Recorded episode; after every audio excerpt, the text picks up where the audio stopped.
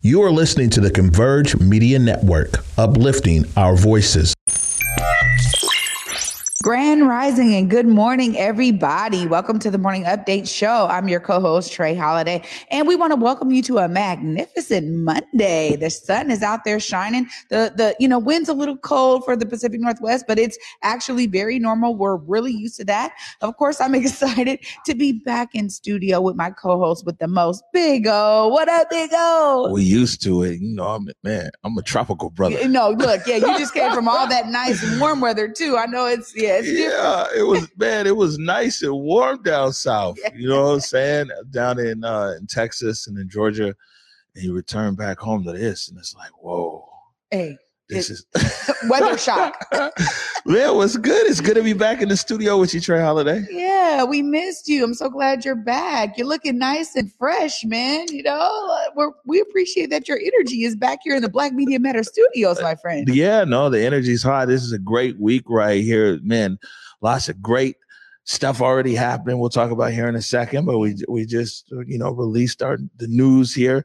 Our, our offices in Portland up and open and running. Yeah, we got studio coming online there uh, later on this summer. So, you know, it's uh it's lots of good energy, man. You know what I'm saying?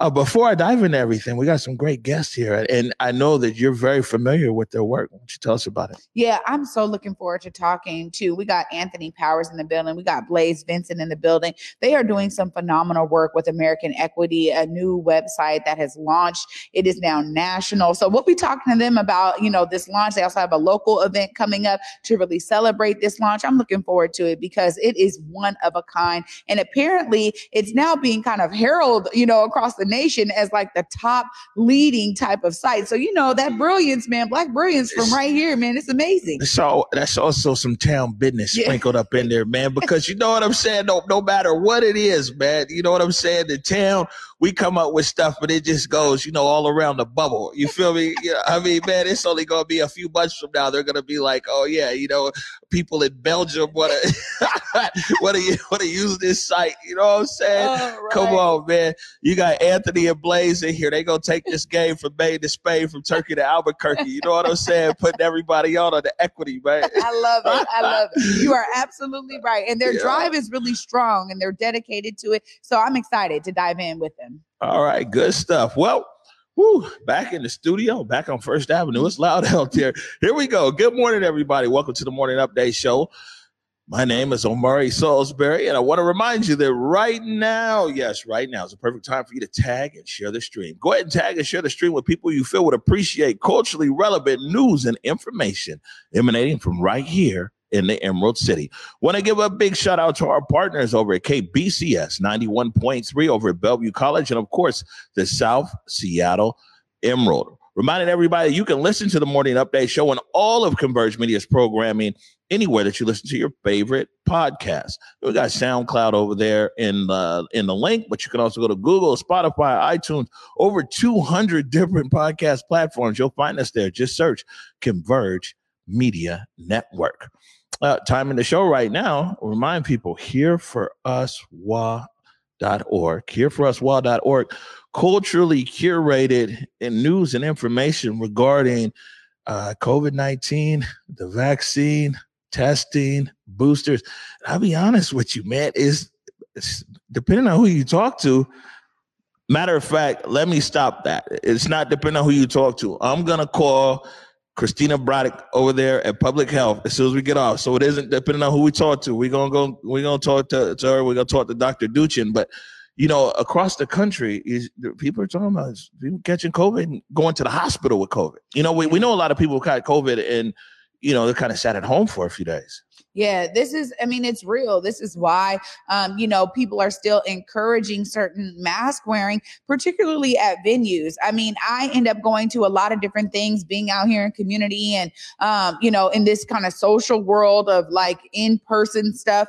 And I tell you, um, you know, people are still asking for not just your your vaccination record. We see people that are doing, you know, on-site testing. We also see people that are saying you have to wear your mask. There are still businesses that are encouraging folks to wear masks. It's really a funny thing because now it's been, you know, in the hands of business owners, venue owners. It's now specific to certain spaces, but you are right. Oh man, people are still catching COVID. Any anybody anybody that got some money or or, or there's some money making kind of person in the industry, like a lot of stuff you've gone to is is entertainment and Yeah. in venues. You're around a lot of celebrities, actors, actresses, authors, everything else. They ain't playing. Yeah, no, they're not. And I, and I understand it because I wouldn't be playing either. I'm not playing for me. You know what I mean? I still got to go home to my sons, you know, make dinner. So for me, it's like COVID is one of those things. It's it's not only a sickness, but to be honest, it's also an inconvenience, you know, because if you got to quarantine, I got to be in my room locked down, you know, 24 seven. It is not pretty. So I'm not trying to catch it. Yeah. So here for here for us why uh dot org uh, you know lots of lots of information there like i said i'm gonna i'm gonna reach out to public health today because I, I just seen it's weird you know it's it's just different information coming in from different parts of the country so we definitely want the best information on what it's looking like here in martin luther king county as well as the state of washington and what the hospitals are looking like and everything else so we'll update you on that tomorrow all right so we got some big news. Big news. We got an overlay here. This is uh coming out of Portland, Oregon. there it is. We got a link we'll put in the comments right there too. And it's Converge Media launches Portland production office with studio coming online later this summer. Trey Holiday. I get to I get to do my uh, girly girl fangirl out about Converge. Uh, you know, this is exciting news indeed all around. And I, I will say this.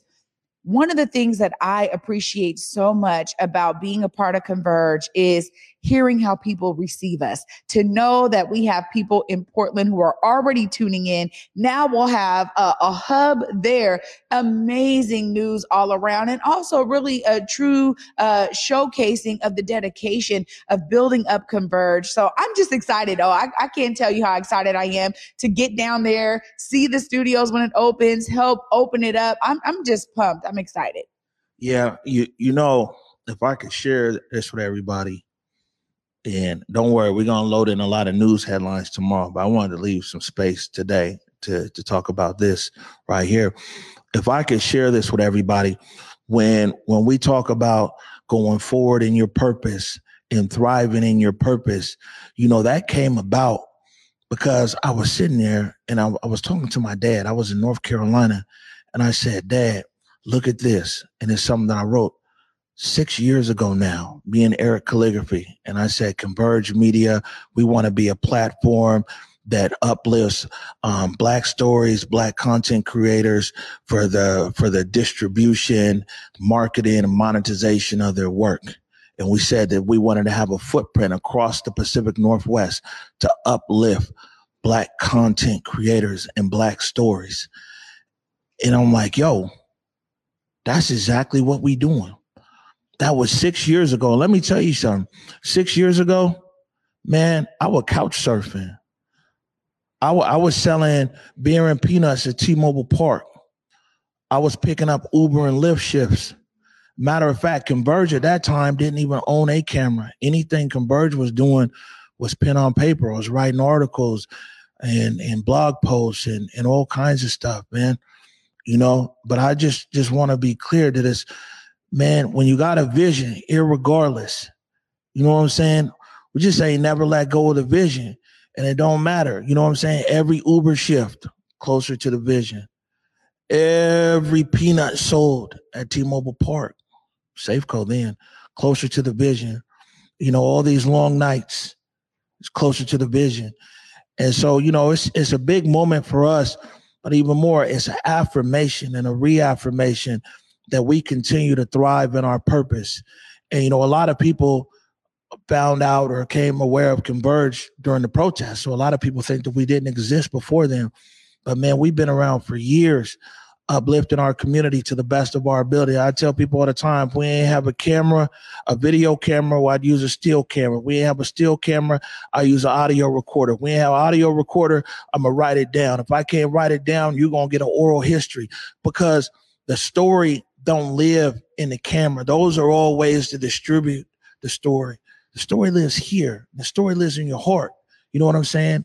And I tell people, man, don't let nothing stop you our our first camera was you know it was it was the cheapest iphone it was used it's me and eric calligraphy you know what i'm saying but i'm like yo we gonna put paint where it ain't bro you know what i'm saying? Let's just make the iphone cool out here as far as you know we ain't got nothing big. And so we, we popped it off with the camera phone collective. Man. And believe it or not one of them camera phones is over there right now in the museum of history and industry. You know? So i mean it's it's a dope feeling today. We we got a lot. I still I feel like we behind. You know what I'm saying? I got I got to make up for the years in that Uber, man. you know what I'm saying? We still we still some years behind as to where the vision is. But you know what? We're moving forward, and I'm so thankful and appreciative of everybody out there who continuously supports us, who keeps us on the air, who sends us all these good vibes and prayers and everything else. I, I agree with you 100%. And being involved um, in the vision um, has been so amazing for me personally. And, you know, it was, it, for me, it was a busy weekend, right? It was. But um, the, the week, uh, the last couple weeks have really been affirming in terms of me living in my purpose. And you know, as jo- as Dr. Joy DeGruy said, you know, you you you stay in your lane and you and you pave your lane well. And when you do that, you know, others really resonate with how you are painting that lane, how you're walking in that lane, how you're thriving in that lane. And I and it, it, really stuck with me and to hear so many people really say to to me on behalf of converge. Like hey what you guys are doing is phenomenal. They're just like look we see y'all. You know what I mean? Veronica Very uh, over there at the Wow Gallery was just like, "Sister, I see you," and that is the entire, uh, you know, book. Um, you know, a whole theme of theirs at the Wow Gallery is "Dear Sister, I see you," and um, just shout out to everybody who has really showed that they really appreciate what we're doing here at Converge. It is beyond just the relationships that I have in community. It is people who experience us sometimes for the first first time that go, oh my gosh, you know, whether they've been all over the globe, they still understand the benefit of what we're doing right here out of the Pacific Northwest for Black content creators and for Black stories. So I appreciate those messages wholeheartedly, yo. Yeah, you know, something people might not realize, and it's, it's always shocking to me every time I'm down south. I was down there, like I said, in Texas and uh, and in Georgia. This is this is a rare experience mm-hmm. here. There, there's lots of, of, of media companies that are doing different media things, but you know, uh, uh, basically a TV production studio. And we saw that, and we you don't really get it because, like for us, this is just what we always been doing. But it isn't until the national acts come into town, and we get the national acts in here. You know what I'm saying? Like Joshua Conyers, you know, it, it was in here. It was like, yo, these these black artists might go all around America. And Seattle, the only city where they walking in to a black media matters studio. And like for us, this is just our thing. And it isn't until people who are from out of town who move around and they do tons of interviews all over the place. They're in New York, they're in LA, they're in Miami, they're in Houston, but they come here to Seattle and they're like, wow, this is exactly what I'm saying. It gives me the the goosies thinking about it because Norman Garrett said it too. Um, you know, literally being in certain spaces. I think for me as a as a person, you know, growing up and watching things, you have this concept. Maybe sometimes it's a preconceived notion that like, oh, this must exist everywhere, and then people come from all over the place. They're like, this don't exist nowhere I've been, and I'm talking about people who have traveled globally, performing globally. So the idea that you're you're right. Oh, what we're doing here is such a unique experience. And really to see it light up on their faces when they come into this Black Media Matter studio, it's like a whole thing. And it's something that resonates with me. And I take it home with me all the time in terms of my gratitude because who, you know, years ago, I promise you, 2017 was one of the darkest years for me, man. And literally the next year, you and I connected and started doing stories. And nobody could have told me, you know what I'm saying? Five years later, that I'd be, you know, interviewing all of these amazing folks, you know, really representing Black narratives, Black stories, the heart of, you know, our resilience. Come on, man. Uh, with a wall behind me on a daily basis that represents back black excellence from right here in Seattle. I'm telling you, You know, you can't make this up. it's something to be said though to sticking to the script. You know, we um we man, we just stayed who we are. We said from day one we want to uplift black people, black voices, and everything else. And clearly we rock with everybody. That's why everybody be on Converge, here regardless of color, race, creed, orientate. You know what I'm saying? Converge love everybody. Everybody love Converge. But you know, this is our this lane. And especially after the protests, we had an opportunity to, to go into any lane that we wanted to. But man, you know, we go bigger and talk this, that, and everything else.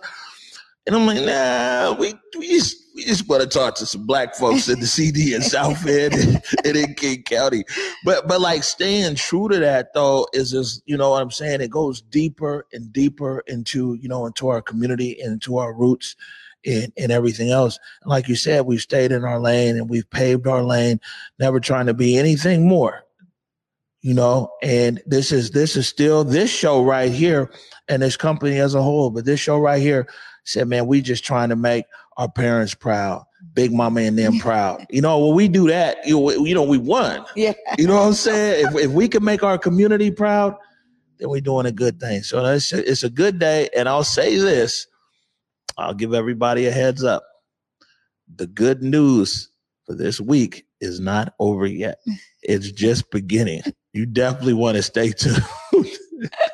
yeah, this week is phenomenal. I'm excited to dive in and share all the good news because honestly, it's really a reflection of the dedication and and the effort that is put here by all of us, the whole family at Converge. Yeah, no, good stuff. So, look, uh, um, I'm gonna get out of here uh, quickly. Here, I want to give uh, a lot of space and grace to these impeccably dressed brothers in the studio today, so they can tell us what's going on. But I, I did want to pop in on this though, real quick, and and just I might I might write something. You know, I'm I'm feeling. You can tell I feel good, man. I get to write and everything. Hello, um, man. This is around this issue here with with police and Seattle Police Department, their recruitment you know, um, they they've lost 300 some odd officers for all kinds of reasons, though. Don't believe the hype. Um, you know, some of the officers that left here saying they weren't being supported are the same officers who did that Proud Boy hoax. same officers that you know. Yeah, I mean, anyways, I won't get off on that. But but here's the thing: is is so the city is talking about. You know, one of the proposals is Council Member Sara Nelson.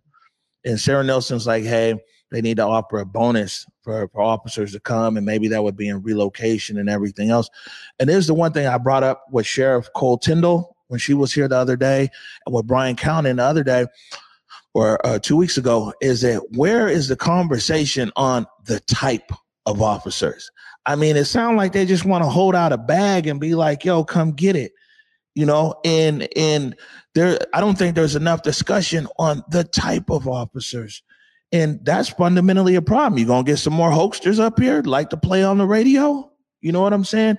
Or, or are we gonna get more officers who who saw Charleena Lyles weigh less than hundred pounds as a lethal threat?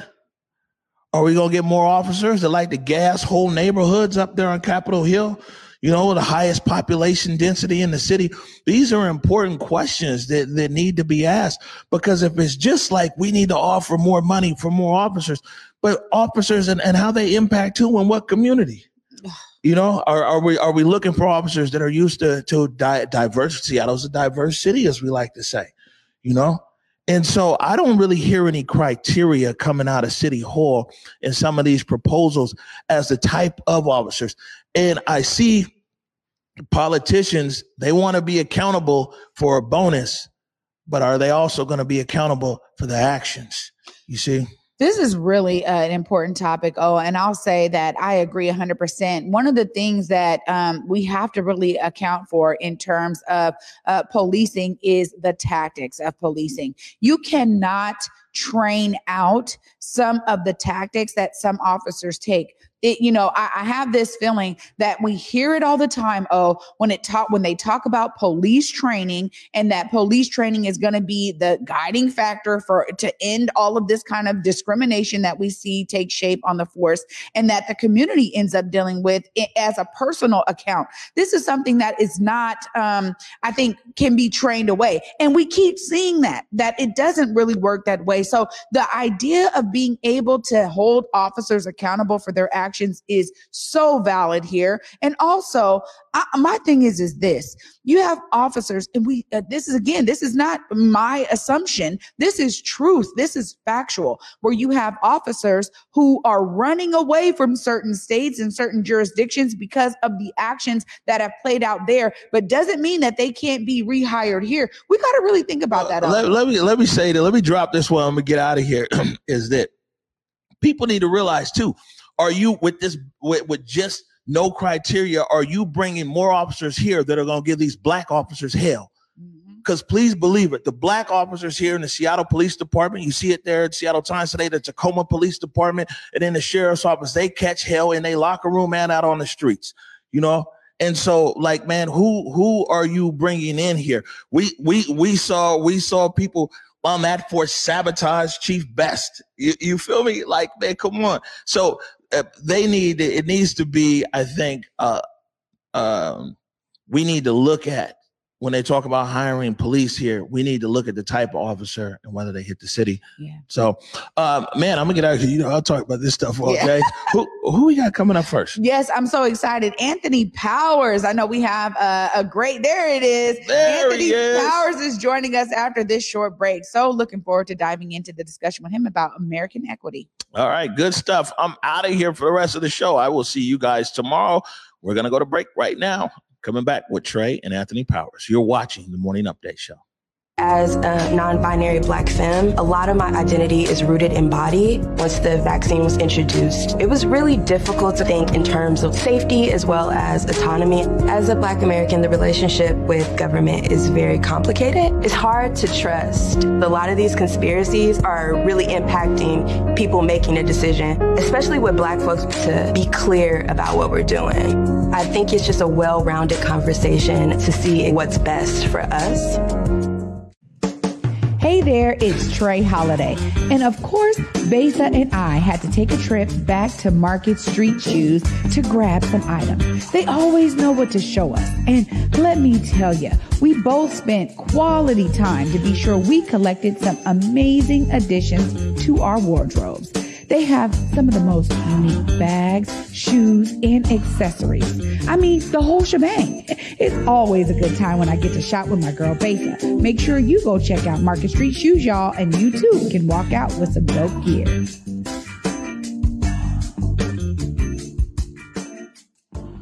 The breathtaking new musical, Afterwards, is the story of the art we make from the love that shapes us. When three women discover unexpected truths, a dazzling mosaic of intersecting lives reveals itself. Featuring a revelatory and soulful new score. Don't miss the world premiere of this captivating new musical, Afterwards, at the Fifth Avenue Theater, April 29th to May 21st. Tickets at fifthavenue.org. Welcome back, everybody, to the Morning Update Show. I am your co host. Now, I guess host because my co host is left for the day. But joining me right now is my bro around here doing it big for community and beyond, Anthony Powers with American Equity. Welcome. Oh, thank you for having me. And I would have to ask, could we save the last five minutes? I know it's not why I'm here, but what the brother was just talking about with uh, uh, the police and all that. You know, I was part of a project a couple years ago we had some ideas that I think would be groundbreaking. And if we could I'll uh, have the last five minutes if we can on. Absolutely. I mean, this this is all about really opening up the discussion. And you know, I was actually going to say that to you because you really are working on the solutions on the ground, but also on the inside. I mean, we have talked about this the very first time I got to interview you, so we definitely got to dig Yeah, into it. yeah. I think it was great that we ended that segment there around, you know, the accountability of policing and what that Mm-hmm. looks like, particularly in the hiring process. And I'm Yeah. sure you have some gems to drop on that. But I'm really excited because the last time you were here, you were telling us about the website. Um, it was just in its beta phase, right? Mhm. You were you guys were like working on this kind of launch. Tell us about what's happened since we actually had you here last. So a few things have happened since the last launch. One is we flew out to DC to have our national launch. Uh, the local launch was supposed to be before the national launch, but then it got postponed. So we went out to Georgetown University, who hosted us. So shout out to Marc Howard, who's a professor of government and law, one of the most prestigious law schools in the country, uh, for hosting us. And shout out to his staff, Virginia, Kate, and Evelyn, who, you know, it's kind of hard planning things on another coast, you know? Yeah. So uh, shout out to all of them, and uh, they're really big on a lot of criminal justice reforms. They helped a lot of uh, brothers out who were incarcerated, and they started out while they were incarcerated, and then they got them not only jobs in Georgetown, but got them uh, accepted into Georgetown as students. This is really, really exciting, Anthony. I mean, uh, you're talking about a website that is really going to allow people to utilize this dashboard.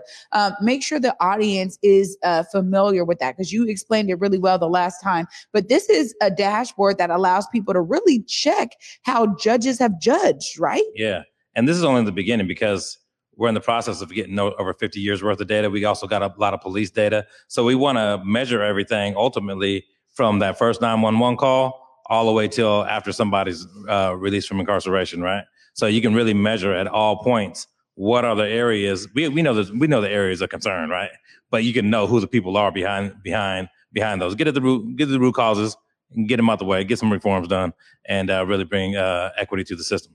Well, tell us about you know how uh, DC took to this because you're talking about one of the most prestigious law schools in the country. That's huge news because you know you you had this idea connected with Microsoft. They're like, oh my gosh, Yeah. this is a phenomenal idea. But Uh-huh. you had really thought so much of it out Yeah. in the beginning to bring it to Microsoft for them to be able to take it and then build this dashboard. But Mhm. tell us about how Georgetown received how now. Wait a minute, now you know law students and you know people that are loo- looking to be in. in uh, connected to the justice system in Mhm. multiple ways. Now they get to utilize this dashboard to educate Mhm. themselves, right? Hey, what's exciting is, is they want to have a, a partnership now. I thought, you know, things were going downhill because I had bronchitis and I was battling bronchitis and I was like, yo, I'm going to make it. But you know, if you uh, lack oxygen, then it makes your bronchitis worse. So wearing that mask for nine hours, going over there, I was having coughing fits. I ended up in the emergency room the day of the event. Uh, so after I got on some painkillers and all that, I was like, I'm going to make it. Uh, Blaze was jo- joking that I was like, uh, Jordan coming back with the flu, you know, but you know, I couldn't, I couldn't miss out on, uh, you know, that, that, the opportunity that they provided us. Right. So I actually missed my speech, but I made the reception and me and me and Marc were, uh, talking to each other. Then he actually called home, which shows how, how impressed he was with it. Right. He called home because he was supposed to go to a school event for his kid and canceled his, his appearance there so that we can go out to dinner. And he told me at dinner that he wants to partner with us. Wow. Tell us a bit about what that looks like because already this is something that'll be launched obviously nationally. Mhm. Um, so that means people across all of these different states can begin to utilize this dashboard. Tell us about how that partnership with Georgetown elevates all of this. because it allows us to have people who are uh, familiar with the legal system nationwide to be able to reach out and get these data sources. And the more data we get, the more expansive and the more in depth we can get with uh, what exactly it covers, right? So, like I said, we want to get to the to the root causes. Just like right now, as, as the, the the version that's on right now is you can see every single judge and how they and how they sentence based off race, age, gender, or socioeconomic status. So, you know, ultimately, you want that to, to apply to police and everybody else. Wow.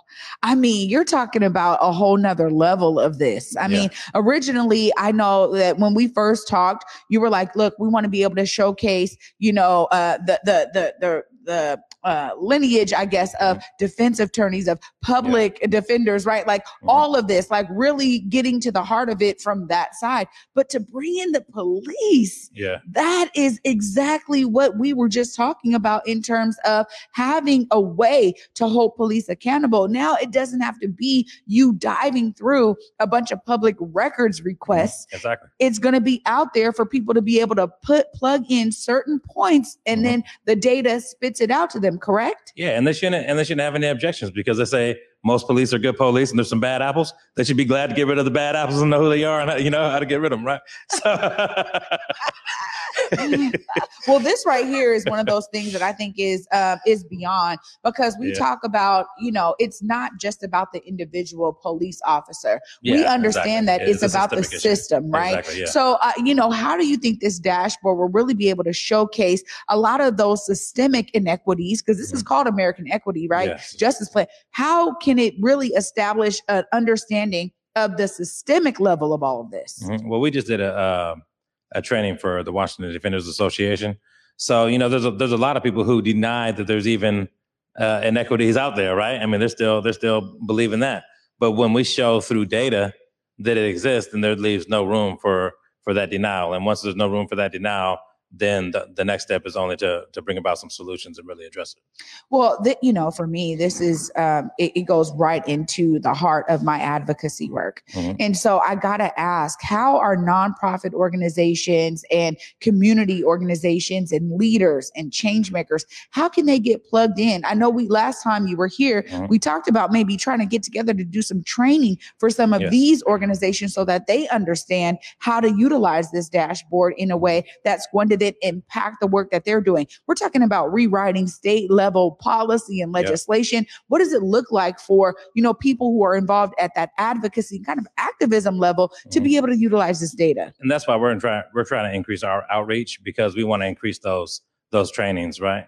Um, and even in in the legal world, right now we got something that we're building out called the Redemption Project in Washington. I don't know if I spoke on that last time I was here. Mm. So uh, the Seattle Clemency Project, Washington Defenders Association, and the Office of Public Defense, we're having a big conference in January where we hope to have some Supreme Court justices, legislators, and then legal actors on all sides.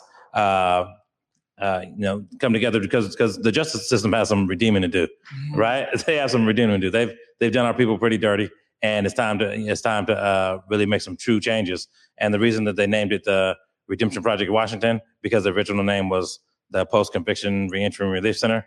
The, re- the reason they named it the Redemption Project Washington was in homage to the work that uh, I founded in the prison system. Yeah, which I, you know, I was gonna have to get back to that because just touching on that, you uh, started that work while you were um, in in the institution, Mhm. but you have continued that work on the outside. Just tell us a bit about you know, kind of the history of the Redemption Project work that's been happening now across, I think, almost all the prisons. Right? Just tell us how how you have been able to continue that work and the start of that work a little bit too, to just to make sure our audience knows. Yeah. So the idea was it was really to, to change the negative cultures of prisons, right? Which was ambitious. And it was to get us to stop being a negative influence on each other because we were influencing each other to continue the criminal lifestyle and get out and like that's some kind of glorification. Really, we're only tearing down our own people. So to abandon the criminal lifestyle and actually start start thinking about how can we benefit community from here and how can we benefit community and lead in community once we do get out there. Well, you have really been it's such an inspiration. I know to so many people who uh, I think have woken up to their own truths, Mhm. right? And sometimes that's a brutal truth when you're talking about how you know you're part of hurting your own people. Yeah. Um, I want to hear from you though about because because a lot of people don't understand. This is why I always say it's so important to have people who have lived experience Mhm. talking to others who are living that same experience. It's very very a, a very unique relationship that happens and occurs there because oftentimes the, the, it got deaf ears if they're trying to listen to somebody who's never lived it. Tell us a bit about that and maybe some of the the cases where it was like maybe a young person who was just like man i ain't trying to hear that. I ain't trying to hear that. But you eventually get through to them. How has that been in terms of your experience um you know really injecting this inspiration into other people? I mean, I was I was uh, able to reach all different races, all different everybody, all different groups and gangs in the prison system. I had a unique knack for that. But after getting out, you know, I uh, started working with some of the young brothers before COVID, and I was I was talking to them first. I started off by talking about the criminal justice system. I say, look, I don't I don't condone you out here, you know, messing up. But if you do, here's what you got to expect, right? Mm-hmm. And then I would talk about my past, and then I talk about opportunities that they have that they might not realize they have, and how you need to start coming up with short term and long term goals, and actually start, you know, uh, em- empowering yourself. So, uh, what what what I saw is with the youth is when I was talking to them, and this is a packed room, right? And when I was talking to them, they're like, "Man, nobody's ever talked to us like this before." Right, but you know, I, I brought the credibility with my past because they were shocked when they heard about some of the stuff I used to do. You know, but uh, but you know, but just making that connection with them on a real level, it uh, it makes it more valid when you have something to say about you know how you can get out of it. And that's why I try to tell brothers uh, who work with the youth, don't try to glorify the stuff. Don't don't think the, the don't think the, the the validity is talking like a gang member. You know, the validity is showing them what they can become. And even though the, you know they, they used to be where they at, literally, that you know they can get out of it completely and live a better life and be better for the community. This is something that I think is some of the most powerful work. Mhm. And the last time I was talking to you, I, I really found myself getting so kind of like internally emotional about it, like so excited because it's like the relief that so many activists and, you know, civil and civic Mhm. engagement leaders and you talk about civil rights leaders. This is what they were trying to do. I think the whole Yeah. time, Anthony, and you've really unlocked something here in Mhm. terms of how to reach young people. And I mean, like you said, it's people of all ages because sometimes they'll talk about you can't, you know, teach an old dog new tricks and all this. Yeah. Somebody who's, you know, lived that life for 50 plus years, it's Mhm. sometimes really difficult Yeah. for them to see themselves as now a part of the solution. But that's why that's my biggest moniker here Yeah. on the morning update show and beyond. I talk about it in community all the time. How are you being a part of the solution? But Mhm. you really was like, no, I, I'm just going to do this thing. And I think it, it starts with your own awakening, oh, yeah. which you described in the last um, Uh-huh. the last interview we had. But this for me is like.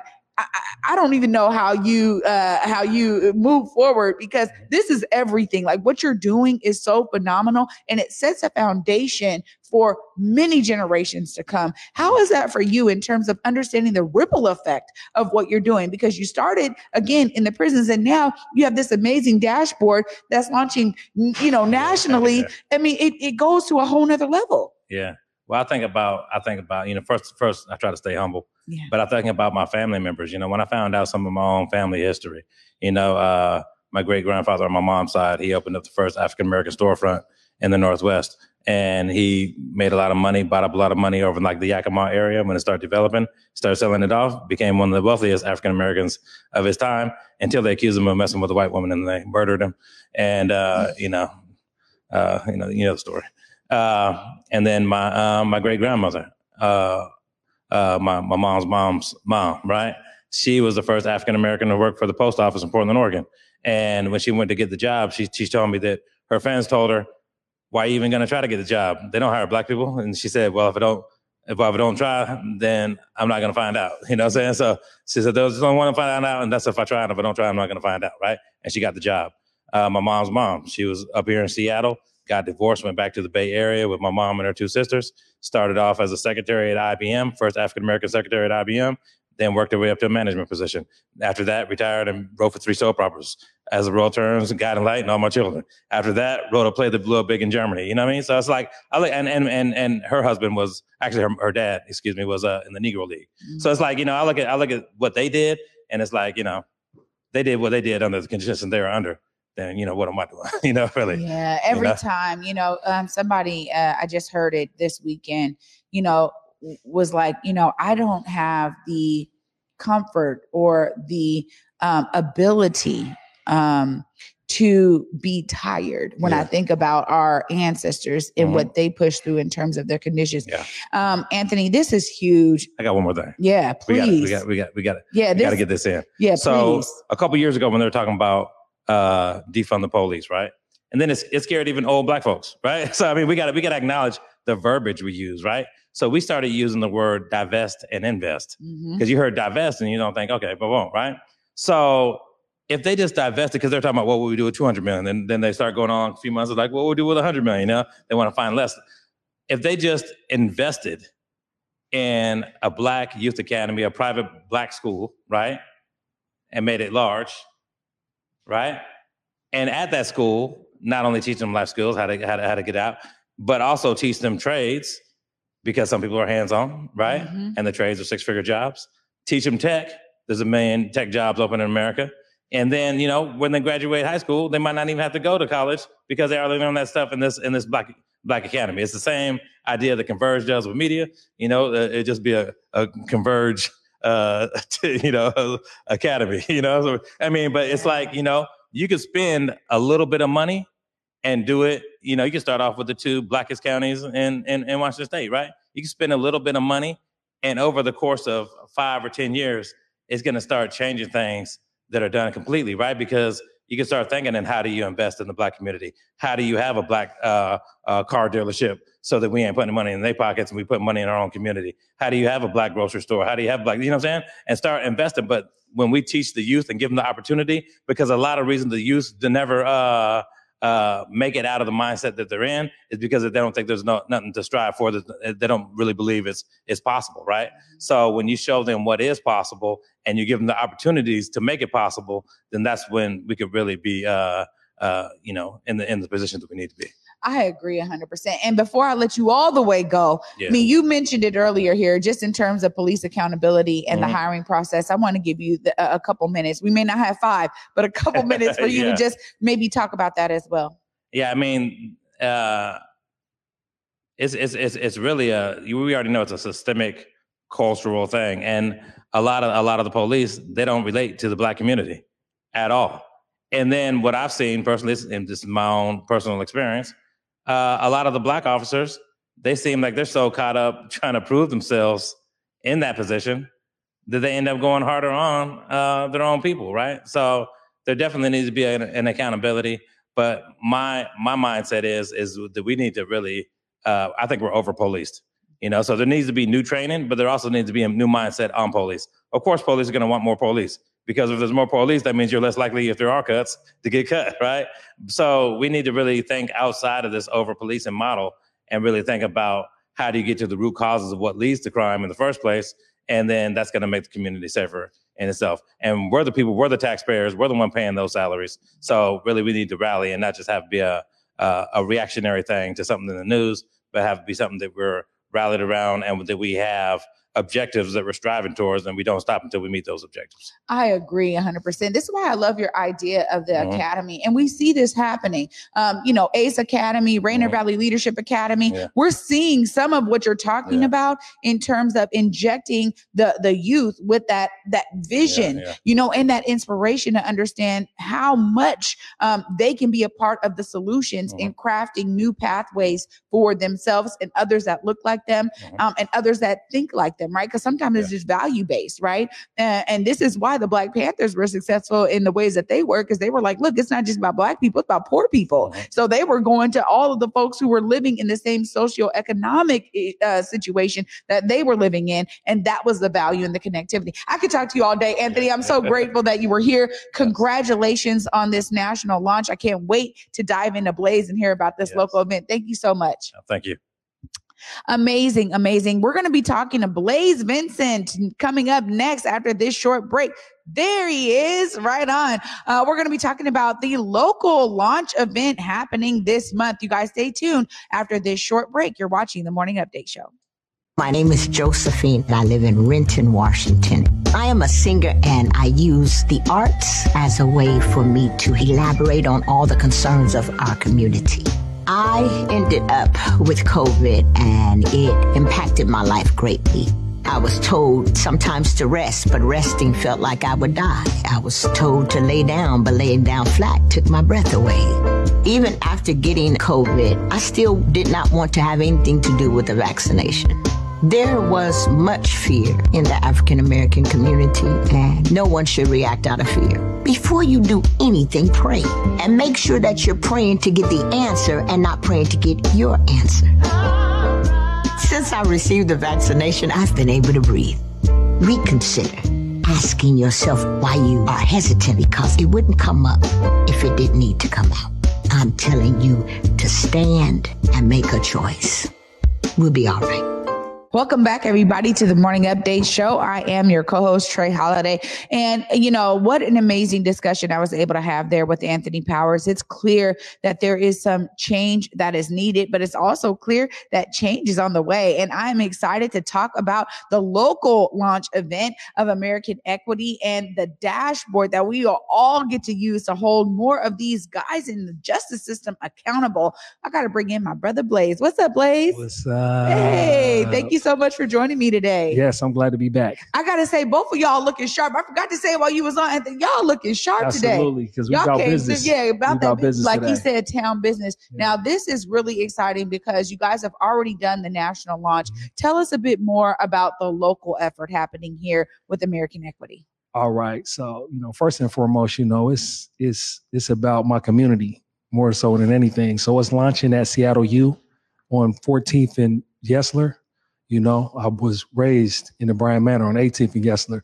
You know, my mom still stays there. She's been staying there since 92, despite all the gentrification. So, you know, this this event means something, you know, community wise, geographically for me. So, you know, I just to get back to my community and actually be on the forefront of you know addressing these issues these systemic issues in which how we lost our community and we're talking about a movement to try to get our community back you know that means that means the most to me You know, it's really important because I think so so many of us we have to see it to believe it, right? And the idea of, you know, what Anthony was talking about was, you know, how young people get inspired is because they were talking to people who had lived it. And I know you have been a part of that. Tell us about some of the excitement that you get to be able to bring such an amazing effort into the community. As you said, it's about community. And Seattle University has its own pedigree in terms of law school students Yeah. and what they're doing there. Tell us about why you guys were able to connect to Seattle University and say,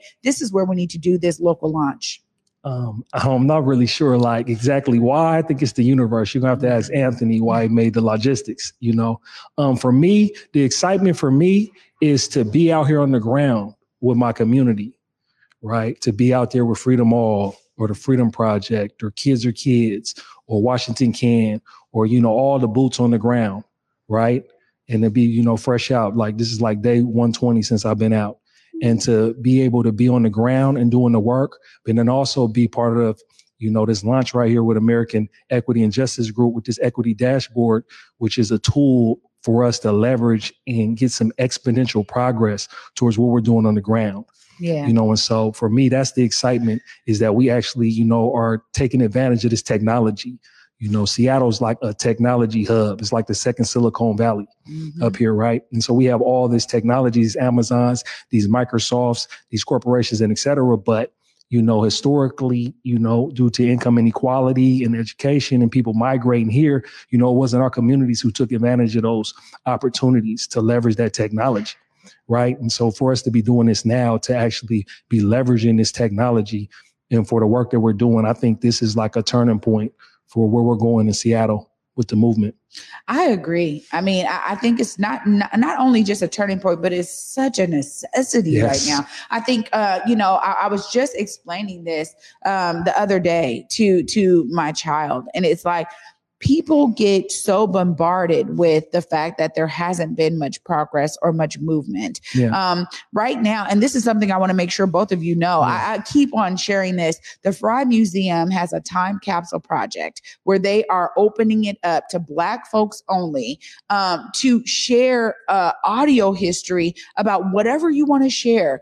And then they will uh, open this time capsule in 2123. So, what you guys are doing, like, please get out there and share. Check out the Frye Museum. Um, I think about this because I think about a hundred years before us, and I'm like, we are still kind of fighting for the same things. If you look at protest movements from 100 years ago and what we were just asking for and demanding Absolutely. for in terms of change, it's the same thing. And the idea that what we need right now is a real leg up to changing these systems because people get burnt out, Blaze. Yeah. Like they get burnt out because not enough is moving or progressing. Um, Yeah. But this right here, this dashboard, what you all are doing, it really is a game changer. Yeah, well, you know, for me and Anthony, you know, we have a, a, a different perspective, right? Because he did 27 years in prison at, from the age of 17.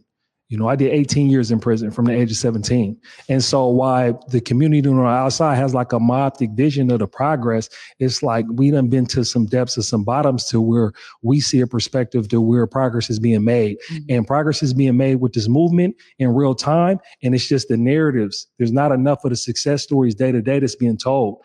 And that's why, you know, individuals get pessimistic about it. That's why converged media and, and black media really matters because it's important. We got stories that we can tell every day about success within the struggle. And so personally for me, you know, I have super more optimism because the work that I'm doing as a community advocate and paralegal and, and helping my guys and, and the women that are incarcerated right now and watching them advocate for them and get, get them out, get them out of prison. It's like I have a way like more just upbeat and optimistic aspect of it because I'm literally participating in the liberation of our people. So, you know, like I said, if we just shine the spotlight on that and see what's really done, I think everybody would be like way more encouraged, way more optimistic, way more um, just motivated and galvanized for what we're doing. You know, one of the examples I want to um, share is with Kids Are Kids. You know, um, a, a young woman named Rena, she got a son that was incarcerated and was a juvenile trial as an adult. And, you know, she joined on with Kids Are Kids. Shout out to KL. Shout out to my lady, Donika Adams, who uh, friend lines it with me. Shout out to Rose and all the crew from Kids Are Kids. But, you know, we did some advocacy and just show support for her and for her son. And, you know, we bettered the outcome that we, he would have had had we not intervened. And now she's part of Kids Are Kids, right? So it's like, you know, these are stories that are not uncommon on the ground so like it's just important that we cheer it. So, you know, I make sure when I grab a mic and somebody asks me, I'm quick to say, nah, nah, nah, we're making progress. Nah, we're strong out here. Nah, we're winning. Nah, we can win. I love that. It's it, literally why I posed the question to you because honestly, you know, it, it, it is necessary. Not enough yeah. people are knowledgeable yeah. about what's happening. And this is why I love being here at Converge because we have to share the platform to make sure that people do get that understanding. Yeah. And even if it's one story at a time, every time you've come on, every time I have somebody who is able to break the monotony of yeah. thought around, man, we're not really, what's up, you know, this and that, because I'm like you, right? First of all, I understand, you know, what a lot of our ancestors understood in terms of being divine beings. We've talked about that that before and how that's a thorough line to people understanding like what we're doing right now is setting a precedence yeah. for the next generation. This is why I really appreciate Christopher Jordan. I'm going to give you another shout out because of the this time capsule project it's like for me to be able to share something a, a, a part of my lived experience for people a hundred years from now to be able to hear that and to mm-hmm. understand what we've been doing right now to really set a foundation for how they're going to be living is so important and it's so key. So I really thank you for always being optimistic. It is necessary yeah. and, and our families need that and our yeah. community needs that. To give us the details about this event happening this month. Um, so people, I know people can register. So mom will be putting the link in the comments. You can look right there, make sure folks know how to be Absolutely. connected to this local launch of American Equity and the Equity Dashboard. All right. So American Equity and Justice Group is doing our local launch of the Equity Dashboard on May 17th from 4:30 p.m. to 7 p.m. From 4:30 to 5:30 p.m. will be the presentation, and from 5:30 p.m. to 7 p.m. will be the reception. Mm-hmm. And you know it's in my section, so I love it. And so, um, you know, um, we talk a lot about trying to hold the system accountable, right? And then I don't even like talking system because it's people, people making decisions. And I think when we say system, we hide behind the principals who are actually making these decisions, right? So when you just call it a system, we start calling out names of who's actually who's over convicting, who's who's over surveilling our communities. Actual people are doing this, but we put the system in front of it, and we kind of lose where we're going with that, right? So that's where the equity dashboard comes in because the equity dashboard has actual names and actual numbers particularly like for me with the tool that I use, like I like to use it best right now is with Kids Are Kids or with the Blake decision in which I got a lot of comrades who are on the inside right now coming back for resentencing. First thing I do is um, go to the equity dashboard, look at the county of the conviction, look at their judge and see the statistical analysis historically as far as how they've been sentencing people based on race. Mm-hmm. Right. So now we can get to names, not just the system. We're talking transparency because we talk about uh, accountability and acknowledgement because that's what I like. I want acknowledgement, right? Acknowledge what y'all did. All right. Accountability, but they don't be trying to hold us accountable because they say we don't have the data. So what we know with our lived experience, right? With our lived experience, like, you know, this goes with DeGruy, DeGruy right? Mm-hmm. You know, post traumatic slave syndrome, with all that historical trauma that's within our spirit, within our bones, right? We know this anecdotally. This is happening to us in real time in 2022, right? Now, what we know anecdotally, this dashboard helps us confirm empirically. Yeah. So, you know, they try to hit us with the stats. We got the stats now. We're going to have more stats. And so with this transparency now, now we can get some true acknowledgement, true accountability, and some policies and practices that they've been doing will be changed. So particularly where I know this can be leveraged at on the ground, because it's from the top down. I'm, I'm, I'm, seeing it from the top down, but now getting this technology, getting this database on the ground, it's with uh, court watch, it's with participatory defense. You know, it's with community advocacy. You know, we can use these statistics, we can bring this transparency to the forefront to talk about how the community-based organizations with the services that they provide that for years in the town have been provide measurables and deliverables to ameliorate the harms of our community. Now we can connect that with the statistical data on the harm and say, look, this harm right here, we have the services to uh to you know remedy that you know and this and then we go into a whole different story when we get to talking about blake and so, you know, whenever you're ready to talk about that, we can talk about that too. Yeah, absolutely. You know, we're gonna have to have you back Blaze. Yeah. I mean, we said it before. I, am just, I, I'm so inspired by y'all. Yeah. I can't even tell you as a mother with two black sons that I am raising. This right here for me is a huge game changer. And what you just said just resonated in my soul so hard that yes, because I talk about the system a lot, yeah. but I love how you're talking about no, this is people that are making yeah. these decisions. And now we are holding those people accountable to the yeah. decisions that they've made. I think it is so true. And when we think about policy at a, at a national, global level, there are specific policies that allow those powers to constantly implicate harm on families. And so we do have to take it down to a people level. Blaze, thank you so much. I, I can't wait to be there. I will be there on May 17th um, at Seattle U. I am looking forward to gr- this thing growing and me being able to experience it with you all thank you guys for the work that you're doing and thank you for joining me today. And thank you for shining the spotlight on us and sharing our story and letting us live, you know, share our voice authentically for the people. Absolutely. Anytime. Yes. Anytime.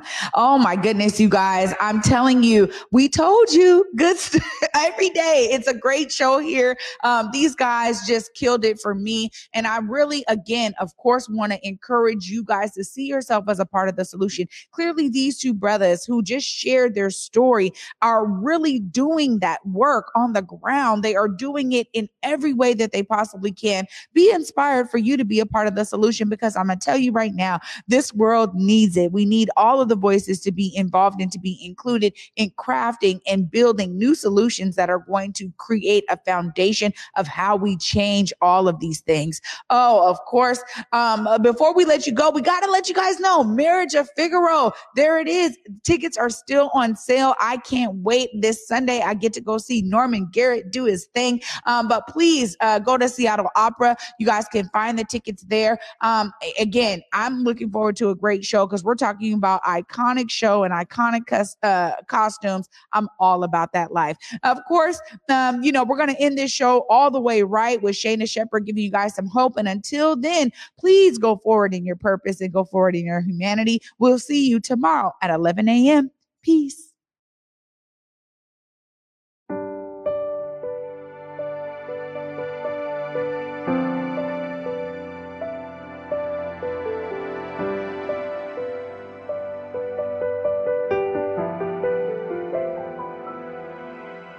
What do I see through a lens of fear? A thousand little steps to go. What do I fear after all these years? Lord knows I don't even know. I've been running on the edge of a sundial, sleeping in the shadow. I've been begging you to see me, then hiding beyond the unreachable. Looking out left on the right hand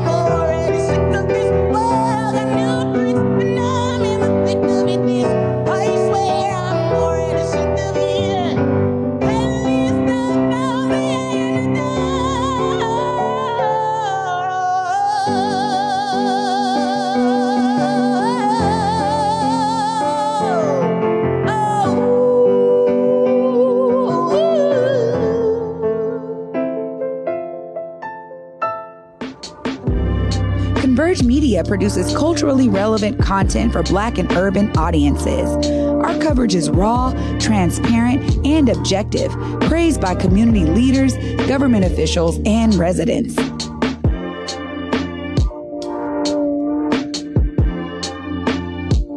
Support Converge Media today via Venmo, Cash App, or PayPal at Converge Media.